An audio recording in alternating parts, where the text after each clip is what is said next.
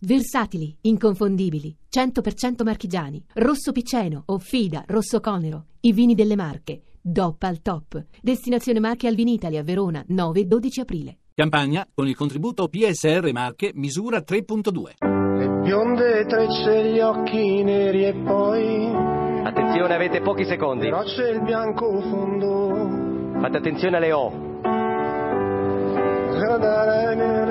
Anche alla rara rara. Sì, è lui! Signori! Ladies and gentlemen, Francesco De Gregori! 1, 2, 3, 4, 5, ecco.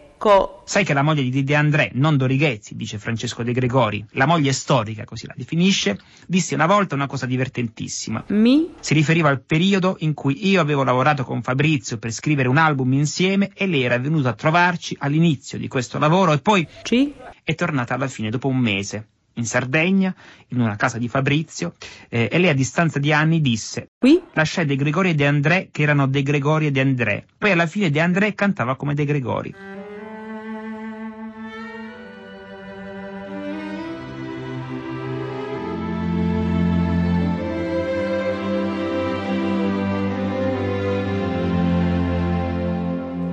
Pezzi da 90.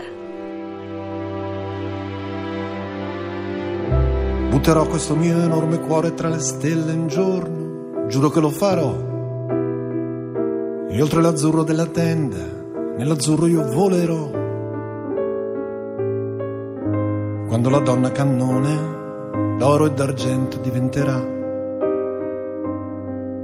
senza passare per la stazione, l'ultimo treno prenderà. C'è già tutto l'artista completo, già a 14 anni, in questa canzone che eseguirò che si chiama Giuseppina che cammina sul filo. Per eseguire questa canzone io non posso eseguirla seduto per un motivo molto semplice, che negli anni 70 i cantatori non si sedevano. Vado a prendere un oggetto che ho trovato nel museo storico del cantatore. Cosa ho preso? Una seggiola da cantatore in legno, senza braccioli, ne faccio sentire il suono in radio, è un tipico suono da cantatore, perché ogni tanto la battevano anche i cantatori con eh, un- una piccola elegante vellutazione sopra, che serviva non tanto a sedersi, i cantatori come ho detto non si siedono fino al 76 inoltrato, ma a appoggiare la gamba da cantatore, come faccio, la sinistra sulla seggiola, lo potete vedere anche da casa, che serviva poi a appoggiare sulla gamba la chitarra da cantatore. Il cantatore canta col piede sulla seggiola e con la chitarra imbracciata.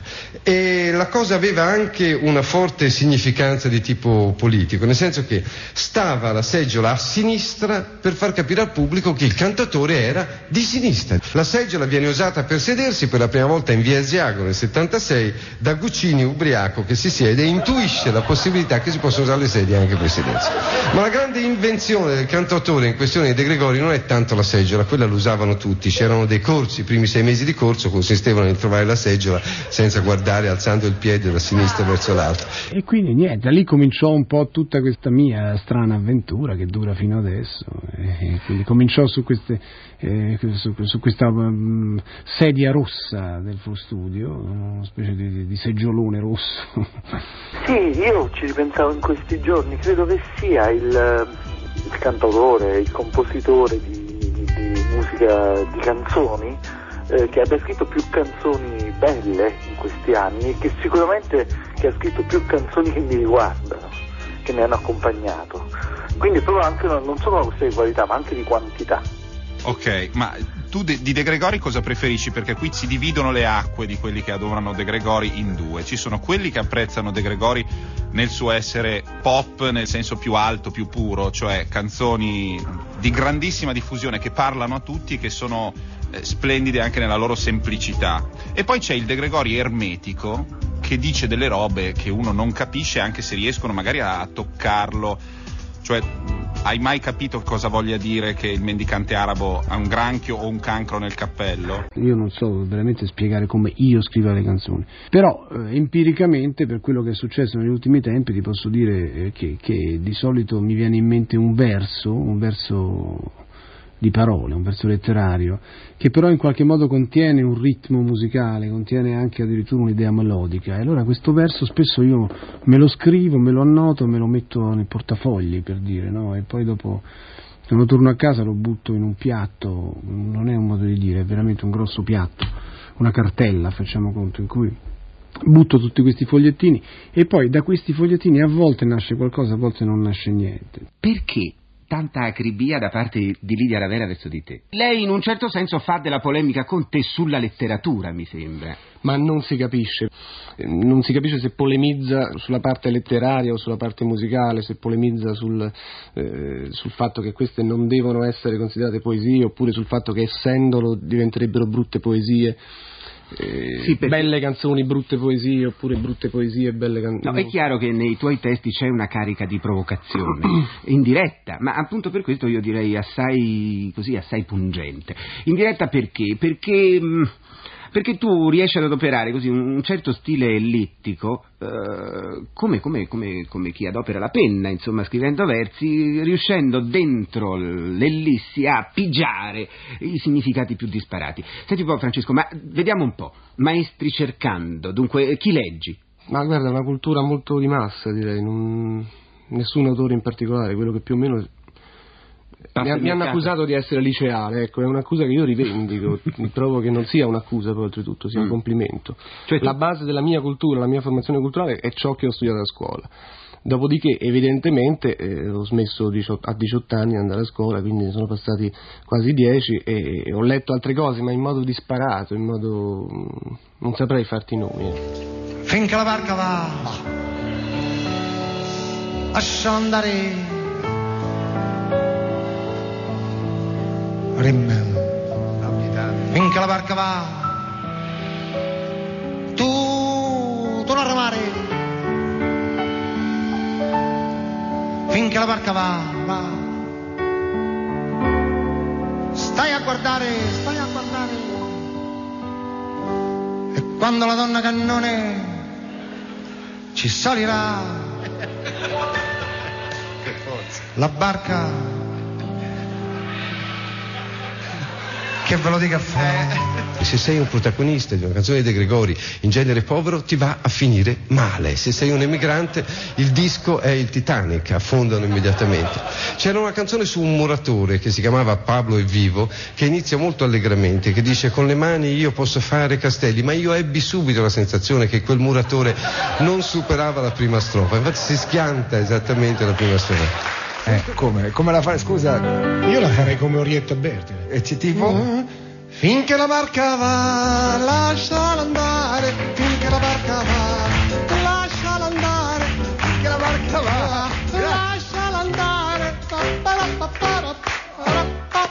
Abbiamo un, eh, un po' di ospiti che ci fa molto piacere che siano qui, ma soprattutto mi sembrano anche molto contenti di essere qui. Sia Gabriele Muccino, ciao Gabriele. Ciao, ciao a voi. Sia Paolo Virzì. Diciamolo, ci emoziona, ci fa battere il cuore. Sì, no, noi, noi siamo totalmente bambini in questo momento. Perché la protesta di Francesco Gregori a me proprio, cioè, è- è- non lo so, io eh, lo, lo racconto, cioè, io faccio il regista oggi, ma io no, no, imbarazzo, eh? Mi fate sentire in imbarazzo. No, ma che imbarazzo, Babbo Natale, non, non esiste, adesso parlo io. Perché io oggi faccio il regista, ma una volta ero a un andavo al liceo. E io mi svegliavo a la mattina sgolato, prendevo la chitarra, suonavo De Gregori e poi andavo a scuola. Cioè, era, era la sveglia della giornata per me. Te lo giuro, per anni l'ho fatto questo. Oggi trovarmi qui è una roba pazzesca. Il Allora- film non, non, non parliamone nemmeno, paghiamo fatto, la neanche, tornata va bene. fatta. Gabriele, ero- io ero considerato uno dei migliori nei degregorismi, che era una forma, diciamo, di riproduzione parodistica, o una specie Adesso di stream, cominciano a prendermi in giro. eh, tutta questa cosa di all'inizio. coscienza e, e la- e c'era anche quello bravo nei contismi, però il, il degregorismo veniva bene, che era quelle cose della la ragazza, aveva un piatto di grano, e le foglie di tè, e quest'Italia da dimenticare, questo... e- ed era, insomma, se, ci fosse una chitarra e non avete fretta... Allora ci io vado ci come mettiamo qui, sui pezzi di vetro.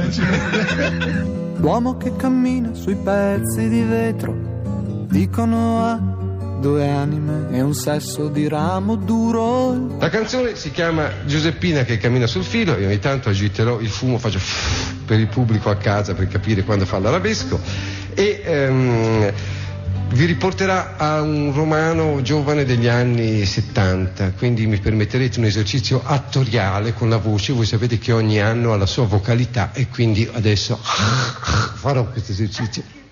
Poi... Au! Oh, questo è 81, scusa.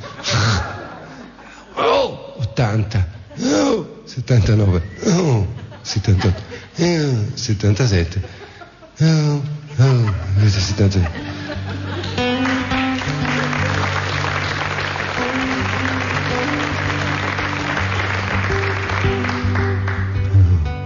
Ho comprato una pecora. Ah. Dove? In Grecia. Mm. Ti piace? No. Boh. Giuseppina che cammina sul filo.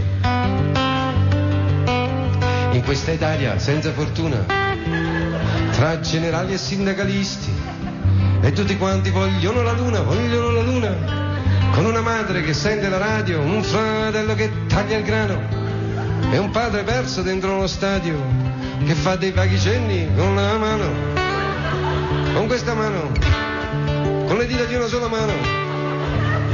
Giuseppina mi domanda e dico se veramente c'era bisogno di lasciare quel paese antico e andare a lavorare al circo d'ogni, poi a fare l'equilibrista, ma veramente valeva la pena, tu che eri pure debole di vista e che cascavi anche dall'altalena, tu dall'altalena, giù dall'altalena, però lavoro non ne trovavi e l'amore, l'amore nemmeno. Sei salita sopra quella nave, poi hai scoperto che viaggiavi in treno.